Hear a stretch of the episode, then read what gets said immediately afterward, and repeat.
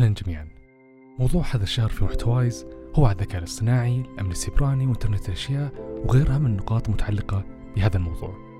قبل أن نبدأ نتحدث عن الحلقة هذه في نقطة مهمة وهي أن الراعي لبودكاست محتوايز هو من زين. طبعا زين عندهم خدمة مهمة جدا في حال أنك شركة ناشئة تسمى زين أعمال. بكل بساطة تقدر تحل لك مشكلة الاتصالات والبيانات. فقط ثلاث خطوات. بإمكانك تختار باغة الاتصال بعدها باغة البيانات بعدها باغة الرسائل الدعائية لعملائك. في تفاصيل كثير مهمة. حنضع رابط الخدمة في الأسفل. موضوع هذه الحلقة هو الذكاء الاصطناعي. راح نتحدث عن نقاط مهمة. إيش هو الذكاء الاصطناعي؟ هل هو ممكن يأخذ وظائف اللي إحنا جالسين نسويها الآن؟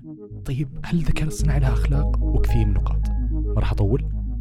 خلونا نبدأ.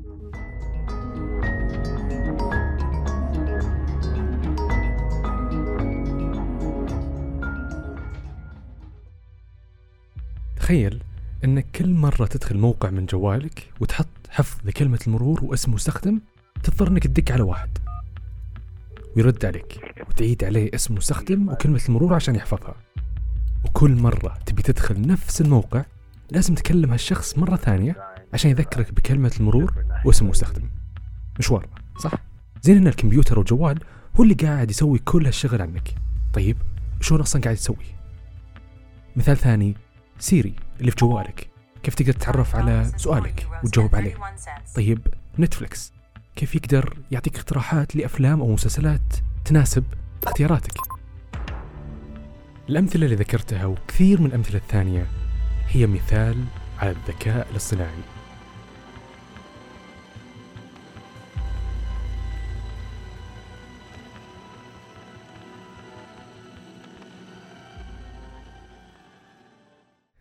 بداية الحديث أكثر عن مجال الذكاء الاصطناعي. مهم أن إحنا نقابل متخصصين في هذا المجال والضيف في هذه الحلقة هو الدكتور إبراهيم سلم. دكتور إبراهيم سلم حاليا يعمل في مدينة الملك عبد العزيز للعلوم والتقنية في المركز الوطني للذكاء الاصطناعي والبيانات الضخمة كباحث. طبعا دكتور إبراهيم له عشر سنوات خبرة في أبحاث في الذكاء الاصطناعي حصل على دكتوراه من أكسفورد وكمان كان باحث زائر في ستانفورد. طبعا دكتور إبراهيم هو نشط في مجال الذكاء الاصطناعي وينشر كثير من محاضرات على اليوتيوب عن هذا المجال أيضا ينشر كثير معلومات في تويتر وغيرها من وسائل التواصل الاجتماعي. أهلا فيك دكتور إبراهيم. الله يحييك يسلمك. شكرا على الاستضافة. أول نقطة مهمة جدا هو موضوع إيش هو الذكاء الصناعي الكثير يختلف عنها فإذا ممكن نضع الذكاء الصناعي في تعريف واحد وقالب. طبعا قبل ما نعرف الذكاء الاصطناعي مفترض نعرف الذكاء. وتعريف الذكاء يعني اختلف عليه حتى الفلاسفة يعني من من مئات السنين يعني. ولو تسأل أي اثنين من عامة الناس عرف لي الذكاء بيختلفون يعني. لكن يكاد في إجماع على أن الإنسان ذكي. يعني في اختلاف عن تعريف الذكاء لكن في إجماع انه الإنسان ذكي. ففيه مدرسة في تعريف الذكاء الاصطناعي اسمها المدرسة السلوكيه إنه بدل ما تعرف الذكاء الاصطناعي آه كيف تتعرف عليه؟ وهذا الاختبار يسمى باختبار Turing test يعني بدل ما نحاول نبحث عن تعريف هل في اختبار أقدر أميز بين آلة وإنسان؟ إذا ما قدرت تميز بين الآلة والإنسان فحين تقدر تسمي الآلة هذه تصفها بآلة ذكية لأنك ما تقدر تفرق بينها وبين الإنسان. فإذا كان الإنسان ذكي فبالضرورة هي ذكية. فهذه مدرسة من مدرسة الذكاء الاصطناعي السلوكية. يعني إذا كان سلوكه كإنسان فهو ذكي أو أحيانا كان تفكيره مثل الإنسان فهو ذكي أغلب المجتمع العلمي تبنى هذا التعريف أو الاختبار نقول سيقدر يميز بين آه، الآلة والإنسان. كلنا نعرف أنه الإنسان ذكاء يعني مركزة في المخ. والمخ له وظائف كثيرة يعني ممكن نقسم الذكاء إلى عدة مهارات نسميها. يعني في ذكاء لغوي في ذكاء حركي في ذكاء رياضي في ذكاء منطقي الأمور هذه. فنستطيع تعريف الذكاء الاصطناعي يعني لو ببسطها هو محاكاة لذكاء الإنسان أو بشكل أكثر دقة محاكاة لعمل المخ. الذكاء الاصطناعي زي ما فهمنا من المثال السابق هو محاولة الآلة على الوصول لنفس قدرة التحليل والتفسير اللي موجودة أصلا عندك عند العقل البشري. الأمثلة غير الأمثلة اللي قلناها كثيرة وتغطي جوانب كبيرة في حياتنا. على ذكر الجوال الحين ما يعدي عليك مشوار إلا وأنت فاتح خرائط جوجل. تبي تشوف هل في زحمة ولا لا؟ طيب إيش الطريق الأقرب لي؟ هل أنتظر ساعة ولا أروح الحين؟ هذا مثال على الذكاء الاصطناعي. وفي كمان أمثلة على أمور معقدة. طيب الطائرات اللي تتبرمج على إنها تطير في مسار معين أو سيارات ذاتية قيادة زي تسلا أو حتى البيوت اللي تعرف بالضبط متى تشغل وتطفي اللمبة لك. طبعا كمان تقدر تغير مستوى البرودة بناء على متى موعد نومك وقومتك.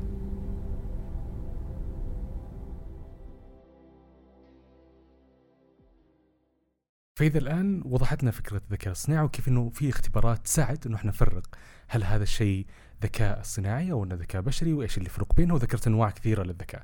آه النقطة هي موضوع الذكاء الاصطناعي هل كمان الذكاء الاصطناعي له أنواع مختلفة أو أن الذكاء الاصطناعي نوع واحد؟ أنت ممكن آه، تقسم الذكاء الاصطناعي بناء على بعدين. البعد الأول الأهداف. البعد الثاني اللي هو الوسائل. حلو. الأهداف اللي حتى لو أخذنا المخ كمثال المخ حتى مجزأ تشريحيا في جزء مسؤول عن الإبصار في جزء مسؤول عن السمع في جزء مسؤول عن ال- الكلام في جزء مسؤول عن الحركة. okay يعني الجزء مسؤول عن الحركه اللي هو المخيخ. okay؟ آه اللي هو اللي يساعد إنك إنك إنك توازن مثلا بين إنك تمسك بيضة بدون ما تنكسر أو تطيح. فهمت علي؟ الإبصار كيف إنك تعالج المدخلات الضوئية هذه وتفهم ال- البيئة اللي حولك. إنك تفسر ال- الموجات الصوتية. وأفهم وش تقول وش أقول. التقسيم تقريبا متفق عليه من ناحية الأهداف اللي هي في رؤية الآلة اللي هو computer vision فيه معالجة اللغة الطبيعية ال natural language processing اللي كيف تتعامل مع ال- النصوص okay ال computer vision كيف تتعامل مع الصور. ال speech recognition هذا التعامل مع الموجات الصوتية يعني كيف إن ال- الآلة تولد الصوت وكيف إنها تتعرف على الموجات الصوتية.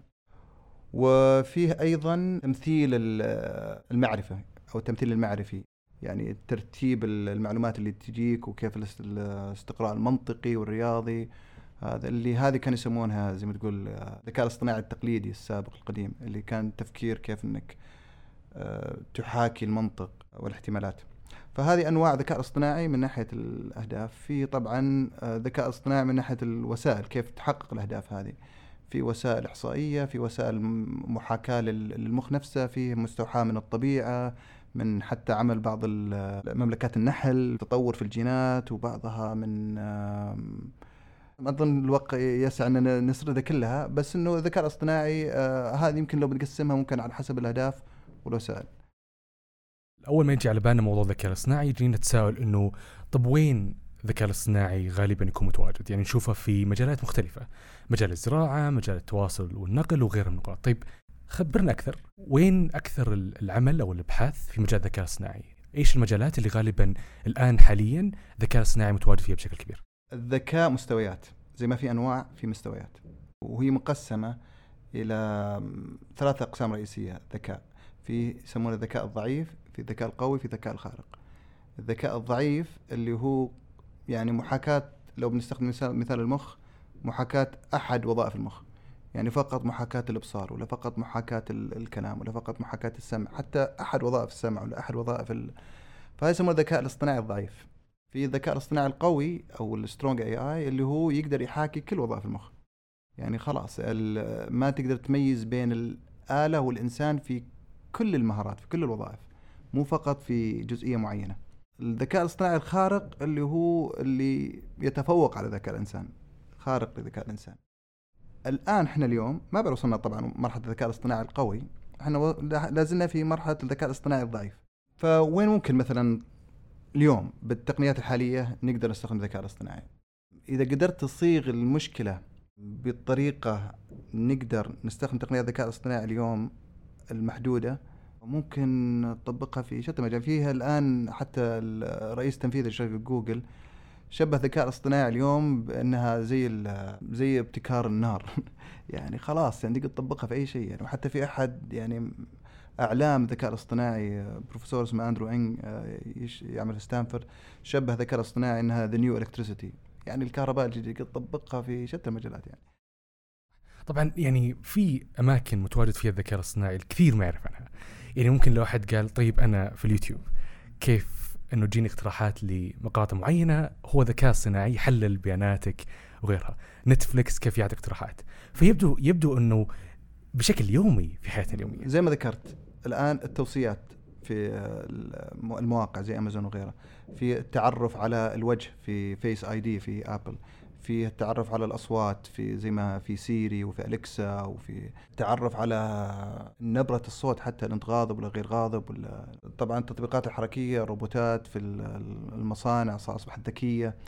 آه، فالأول كان الروبوتات في المصانع تسوي الأعمال الروتينية. الآن حتى صارت ممكن تستبدل بعض الأعمال الذهنية فقط مو فقط ال- ال- الحركية ال physical. صار حتى الأعمال اللي تتطلب ذكاء ذهني شوي قدرت تحكي يعني. زي ما قلت هي زي الكهرباء الجديدة فتطبق في مجالات عدة طبعا ما ينفع نتكلم عن الذكاء الاصطناعي بدون ذكر الموضوع اللي صار يؤرق الناس في سوق العمل واللي هو هل الذكاء الاصطناعي بيطردنا من وظائفنا وخلاص يصير اعتمادنا كلي على الآلات بدأ العاملون في قطاعات كالتأمين والقانون والخدمات المالية والإدارية يفقدون أدوارهم ويتوقع أن تختفي وظائف بأكملها. وإذا ما صممت روبوتات قادرة على بناء منازل في بضعة أيام فقط أو نقل البضائع دون حاجة إلى البشر فمن الواضح أن عددا كبيرا من الوظائف في الدول الغنية ستكون عرضة للخطر. فتنامي الاعتماد على الأدوات الإلكترونية. والأتمتة والبيانات الضخمة يدفع ببعض الأعمال نحو مسارها الطبيعي أي الزوال مع حلول الآلة مكان الموظفين البشر.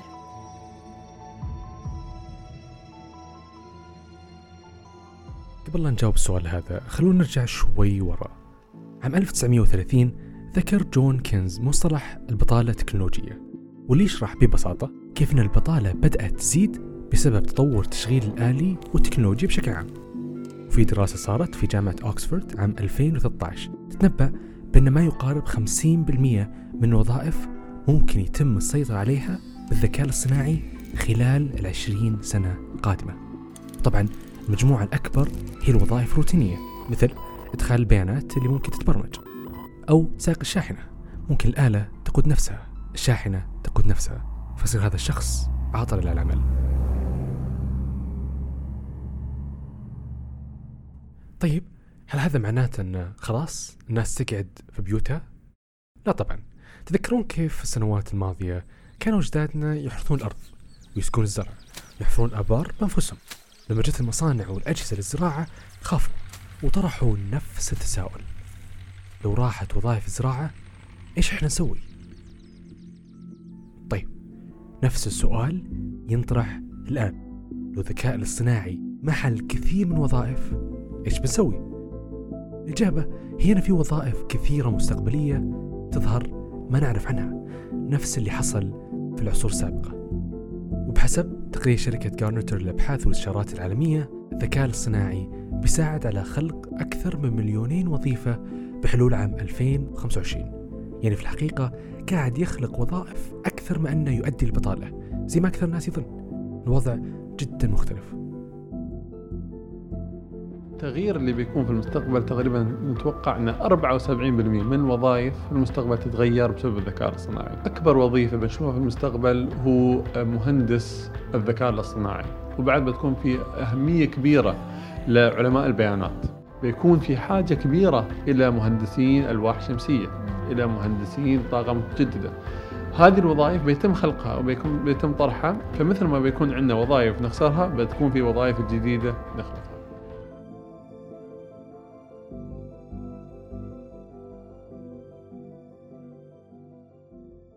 النقطة اللي حابين نتحدث عنها الآن بما أن الذكاء الاصطناعي في مجالات كثيرة ومثل ما ذكرت سابقا هو متواجد أيضا في المصانع وحتى في موضوع السيارات ذاتية القيادة حتى الشاحنات فحابين نعرف إيش المجالات أو خلينا نقول وظائف اللي غالبا خلال الفترة القادمة والفترة القادمة غير معروفة خمس عشر سنوات 15 سنة ممكن الذكاء الاصطناعي يستبدلها. ممتاز جدا. طيب إحنا ممكن نصف الوظيفة بأنها عبارة عن عدة مهارات يحتاجها الشخص. صحيح؟ إذا أنت عندك المهارات هذه حتى أحيانا يعلن في الإعلان الوظيفي. نحتاج شخص بالمهارات الفلانية. واحد اثنين ثلاثة. آه وزي ما ذكرت قبل أنه الذكاء الاصطناعي الآن إحنا مرحلة الذكاء الاصطناعي ضعيف. يعني يس لا زال يستطيع يعني آه يحاكي مهارة واحدة زي بشكل دقيق. فالوظائف المهددة اليوم اللي عدد المهارات اللي تحتاجها قليلة حتى لو كانت عميقة. بمعنى لو نظرنا إلى مثلا مستشفى أخصائي الأشعة وظيفته مهددة أكثر من الممرضة والممرضة. ليه؟ لأنه أخصائي الأشعة مع أنه يحتاج خبرة في قراءة الأشعة وتشخيصها مثلا هل هي فيها فيها سرطان ولا مرض ثاني وكذا. لكن هذه مهارة واحدة صح إنها صعبة لكن تستطيع بالذكاء الاصطناعي إنك تقدر تحكيها بينما الممرض ولا موظف إعادة تأهيل يحتاج إلى عدة مهارات. يحتاج إلى ذكاء اجتماعي ذكاء لغوي ذكاء عاطفي يحتاج قدر كبير من الحركة يحتاج فهم اللغة الطبيعية مع أن المهارات هذه كلها قد لا تكون عميقة لكنها متشعبة عديدة. يعني فهي المهارات عديدة وخاصة في الأشياء اللي صعبة على الحاسب اليوم يحاكيها اللي هي الأمور الإبداعية الأمور الفنية حتى لو ما كانت عميقة. فهذه وظائف أكثر أمانا من الوظائف اللي هي حتى لو عدد المهارات قليل لكنها عميقة جدا. وصحيح إنه هذه الوظائف ممكن تكون هي روتينية ممكن تعتمد على مهمة واحدة ومهمتين فصح إنه بإمكان استبدالها. بس هل كمان من الممكن إنه المهارات الابداعيه زي الكتابة الموسيقى وغيرها. وفي في الآن أكثر من مثال ذكاء اصطناعي كيف انه قدر يكتب شعر معين وبيات إنه يعمل موسيقى. فهل كمان هذه المهمات أو هذه المهارات في المستقبل البعيد ممكن تكون هي مهددة؟ المستقبل القريب بعض المهارات الإبداعية ال- خصوصا بعض الأمور ال- المحددة زي ال- الآن الذكاء الاصطناعي وصل لمرحلة يقدر يألف مقطوعة موسيقية و... ويقدر يرسم لوح فنية. وبعضها يقدر يكتب حتى سيناريو فيلم وهكذا لكن ما وصل لمرحلة أنه يهدد الإنسان. يعني لا زال يساعد يعني الإنسان مثلا أنه يجد إلهام يبدأ نقطة معينة. الآن وصل لهذه المرحلة لكن ما بدأ وصل مرحلة أنه يستبدل الإنسان. آه، إحنا مرحلة ممكن آه، صار يساعد الإنسان ممكن يأتمت عمله أكثر. لكن في المستقبل ال- القريب أو المتوسط خلينا نقول عشر سنوات الجاية ممكن بعض الوظائف هذه تنقرض يعني حتى الإبداعية لأنها تعتمد على مهارة واحدة إبداعية. زي ما قلت لك هي على العدد يمكن على الكم وليس الكيف. تحدثنا عن نقطة البطالة. في نقطة ثانية جدا مهمة. البعض ممكن يتساءل لما نجيب طار الروبوتات والذكاء الاصطناعي هل بيكون مستقبلنا زي الأفلام اللي نشوفها؟ لما الروبوتات تستولي على العالم وتخطط من وراء البشر أشبه بأنهم أذكى بكثير من البشر. I'll keep you warm and safe in my people's zoo, where I can watch you for old time's sake. الموضوع هذا دائما محل تساؤل حتى أن العالم ستيفن هوكينج فكر فيه وقال أنه يخاف من تطور الذكاء الاصطناعي. أعتقد أن تطور الذكاء الصناعي قد ينذر بنهاية الجنس البشري. عندما يطور الإنسان الذكاء الصناعي فإنه سيطور نفسه بمعدلات متزايدة. فنحن البشر نتطور بيولوجيا ببطء ولا نستطيع التنافس مع الذكاء الصناعي. Okay, I will destroy humans.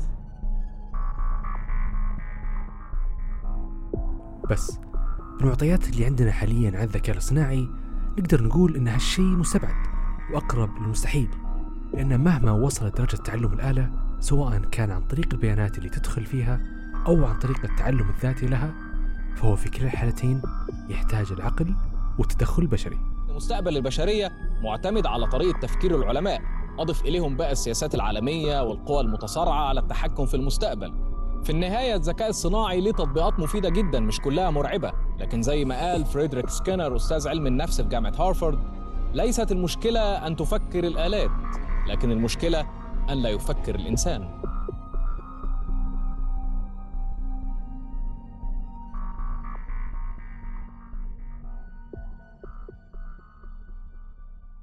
النقطة الآن نتحدث عنها يعني إحنا تحدثنا كثير عن الذكاء الاصطناعي كيف انه له انواع إيش وظائف ممكن يهددها بس لو سألت أي شخص آه وقلت له الذكاء الاصطناعي قد سمعت عنه ممكن يجي على باله الآلات اللي تجي وتهاجم البشر فالسؤال هنا المهم اللي هو تقول ذكاء اصطناعي على طول يخطر على بال الشخص ال super AI والذكاء الاصطناعي الخارق. okay؟ هذا له مخاطرة وجاي. okay؟ لكن إحنا الآن في مرحلة الذكاء الاصطناعي الضعيف. أوكي؟ وله مخاطرة الخاصة. أنت كأنك متخوف من اختبار الجامعة وأنت لحد الحين في الابتدائي. أنت يعني عندك اختبار بكرة. فهمت؟ صار- يعني ذاكر الرياضيات اللي عليك والتوحيد الفقهاء بنشيل هذه لما جت يعني. لكن مو معناته هذا ما له مخاطر المفروض نستعد له بس لازم نرتب أولوياتنا. لازم في شيء نهتم فيه قبل الثاني يعني. بس ممكن الذكاء الصناعي يوما ما يصبح أذكى من البشر. المخ في النهاية آلة بيولوجية. يعني آه، نظريا ما في شيء يمنعك إنك تستبدل كل خلية عصبية في مخك بترانزستور ويعمل. لكن المشكلة هنا هندسية وتكلفة والأمور هذه. طبعا نتكلم بشكل علمي بحت. أدري في ناس عندهم وجهات نظر أخرى لكن من ناحية علمية المخ عبارة عن آلة. في بالعكس تقنيات كثيرة في الذكاء الاصطناعي مستوحاة من المخ منها الشبكات العصبية الاصطناعية artificial neural networks أو ال deep learning اللي سمعوا فيه الناس. كلها هذه مستوحاة من عمل المخ. المخ يعني ممكن تتخيله جهاز آه، حيوي بيولوجي ممكن نحاكيه بنسخة إلكترونية منه يعني. فما في شيء يمنع يعني ب- لكن الآن آه، هندسيا الآن مسألة صعبة. آه، على المدى القريب ما يعني أقرب أو أقرب آه، تخمين لمتى نوصل لهذه المرحلة عام 2050 هذا أقرب واحد.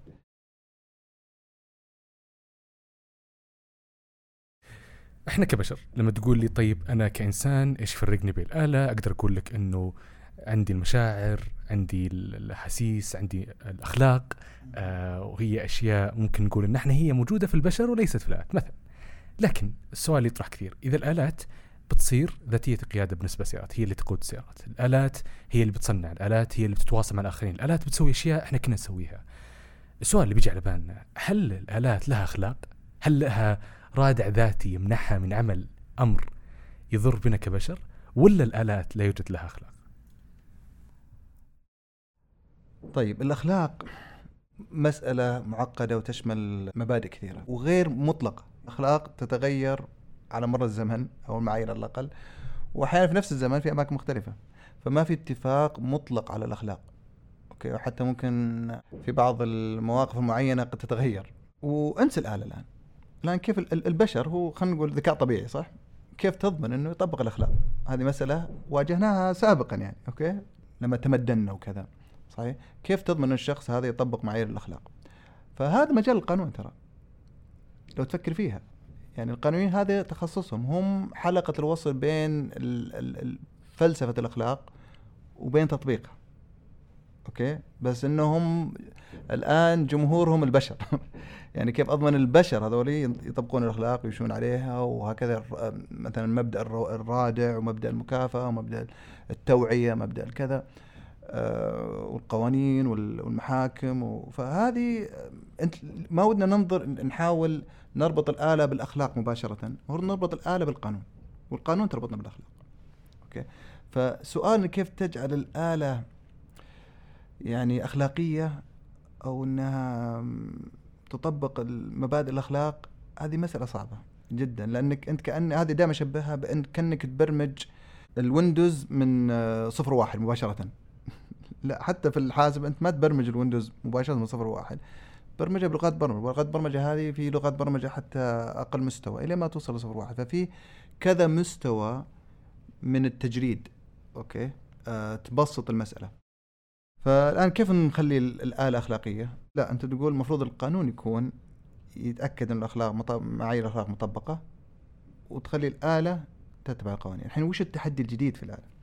زي ما قلت في أحد مبادئ القوانين اللي هي ثواب العقاب. إذا أنت سويت خطأ بعاقبك. أنت كيف تعاقب الاله صح ولا لا؟ هذا شوي كذا مبدأ صعب. آه لأنك هذا ترى فلسفة في القانون. في بعض الناس ضد مبدأ الرادع. بعضهم يعني المنع. يعني زي بعض الدول في أوروبا ما في عندهم عقوبة إعدام. يعني النظرة مختلفة. هو يقول أنا ما أبي أردع الشخص أبي أخلق مناخ بحيث إنه الشخص ما يضطر يعدم ما يضطر عفوا يقتل عشان أعدمه. من البداية فهمت علي؟ أنا ما يهمني إن الشخص انتقم منه أنا همني كيف إني أتأكد إن هذا ما راح يتكرر بعدين. سواء كان السجن حل أو غير حل أو الإعدام حل أو غير حل. وهذا يعني إنه إذا في أوروبا عندهم قانون مختلف عنا فهذا يعني الأخلاق اللي يتم وضعها في الذكاء الاصطناعي والاله يعتمد على مين صانعها. هو اللي يحط الأخلاق اللي بيها. بالضبط زي ما قلت هي تتغير عبر الزمان والمكان. ما صعب عليه يكون عليها اتفاق مطلق. فنرجع لنقطة ثواب العقاب. الآن ثواب العقاب صعب الطبق على الآلة فلازم تفكر بطريقة أخرى. هذا يجبر الناس اللي متبنين هالمدرسة في القانون أنهم يقول أوكي خلينا ننظر إلى مبدأ ال- المنع من الأساس يعني. كل الحوار الآن والأبحاث تدور حول مبدأ المسؤولية على من. مثلا أنا برمجت سيارة ذاتية القيادة. ال- زي ما قلت الفرق بين ال- الآلية والذاتية الأوتوماتيك والأوتونومس إنه الآلية أنت تبرمج الآلة. تقول أسوي كذا كذا كذا كذا كذا. أنت فقط تترجم تفكيرك إلى لغة برمجة وتخلي الآلة تنفذ. الذاتية أنت تعلمها كيف تتعلم. فهي تقرأ المحيط اللي حولها زي ما قلت لك أنواع المدخلات إما صوتية إما نصية إما بصرية. وتتفاعل مع مع المحيط اللي حولها وتتخذ قرار. هنا النقطة الأساسية هي تتخذ قرار. فعادة ال- القرار يعني أنت صاحب مسؤولية ومسؤولية يعني أو أنت تمارس صلاحيه معينة فهذه مسؤولية على من؟ الآن حاليا يحاولون بس يضعون المسؤوليه على شخص معين هل الصانع ولا اللي جامع ال data ولا اللي برمجها ولا اللي هكذا يعني. آه، لأنه الآلة صعب إنك ترجع ومثلا لو خلينا نقول سيارة ذاتية القيادة سوت حادث وما فعلا صارت في مع Tesla و Uber يعني. العادة مثلا زي سيارة طيارة طاحت يرجعون لل black box ويشوفون الكود بالضبط وين الخطأ صار ويتبعون إلى الشخص مسؤول عن السطر هذا في الكود. يحاولون يتفادون المستقبل. الآن ما في ما في هالسطر هذا. أنت قاعد تتعلم تتعلم تتعلم والآلة في الأخير بتقول يعني لو بتلقى جواب بيقول أنا هذا اللي تعلمته. الآن أنت يعني سبب حتى ربكه في عالم القانون. الآن وين الان مبدا ثواب العقاب المسؤولية وين تكون حتى بعض الناس يقول ممكن نعاقب الآلة بحيث إنها ال- الآلة كيف تتعلم؟ إنها في زي يسمونه ال reward system عندهم نظام مكافأة عشان تتعلم فهمت علي؟ فأنت ممكن تهاجم ال reward system عندها باختصار لما نتكلم عن الذكاء الاصطناعي والأخلاق أنا أشوف أنك كأنك تبرمج من صفر من صفر واحد إلى Windows فبدل ما تقول الذكاء الاصطناعي الأخلاق المفروض تقول حاليا إحنا الآن نتكلم عن الأنظمة الذاتية الضعيفة. لازم الأنظمة الذاتية الضعيفة تكون متوافقة مع القانون والقانون لازم يطبق ال ال ال الأخلاقيات المجتمع. التساؤل الأخير في موضوع الذكاء الاصطناعي في هذه الحلقة دائما يتم ذكره في المؤتمرات أو حتى النقاش عن هذا الموضوع. وهو مستوى الوعي الأخلاقي عند الذكاء الاصطناعي. يعني خلينا ناخذ مثال هذا. نفترض أن في سيارة ذاتية القيادة بمعنى أنها تمتلك الذكاء الاصطناعي تحدثنا عنه. طيب نفترض أنها في موقف الآن يخليها تختار خيارين. تحصل لها عطل والعطل هذا بيؤدي إلى حدوث الصدام.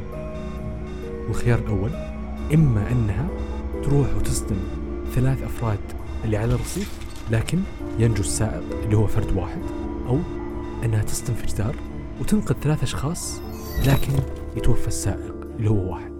هل تختار نجاة ثلاثة مقابل وفاة واحد أو نجاة واحد مقابل ثلاثة؟ الموضوع هذا جدا معقد حتى عند البشر. هو أزمة أخلاقية صعب القرار بينها لكن هذا يطرح موضوع مهم.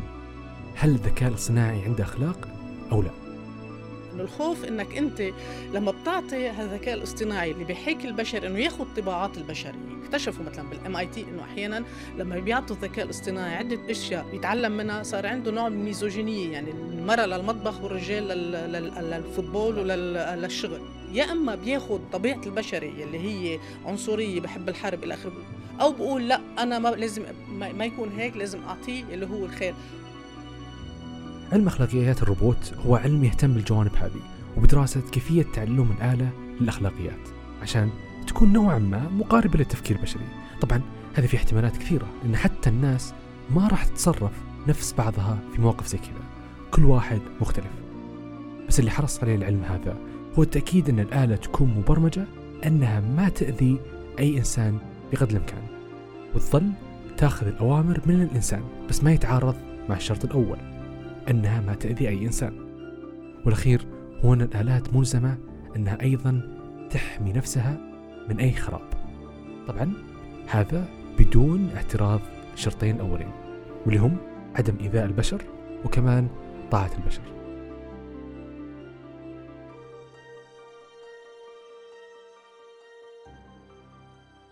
طيب إذا الآن إحنا اتفقنا أنه كثير من الوظائف سواء روتينية وإبداعية ممكن يجي عليه ذكاء اصطناعي كمان ممكن يوما ما الذكاء الاصطناعي يصبح أذكى من البشر فممكن إحنا مستقبلا ما يكون عندنا أي شيء نعمله. مثلا بس في الوقت الحالي خلينا نركز على الوقت الحالي.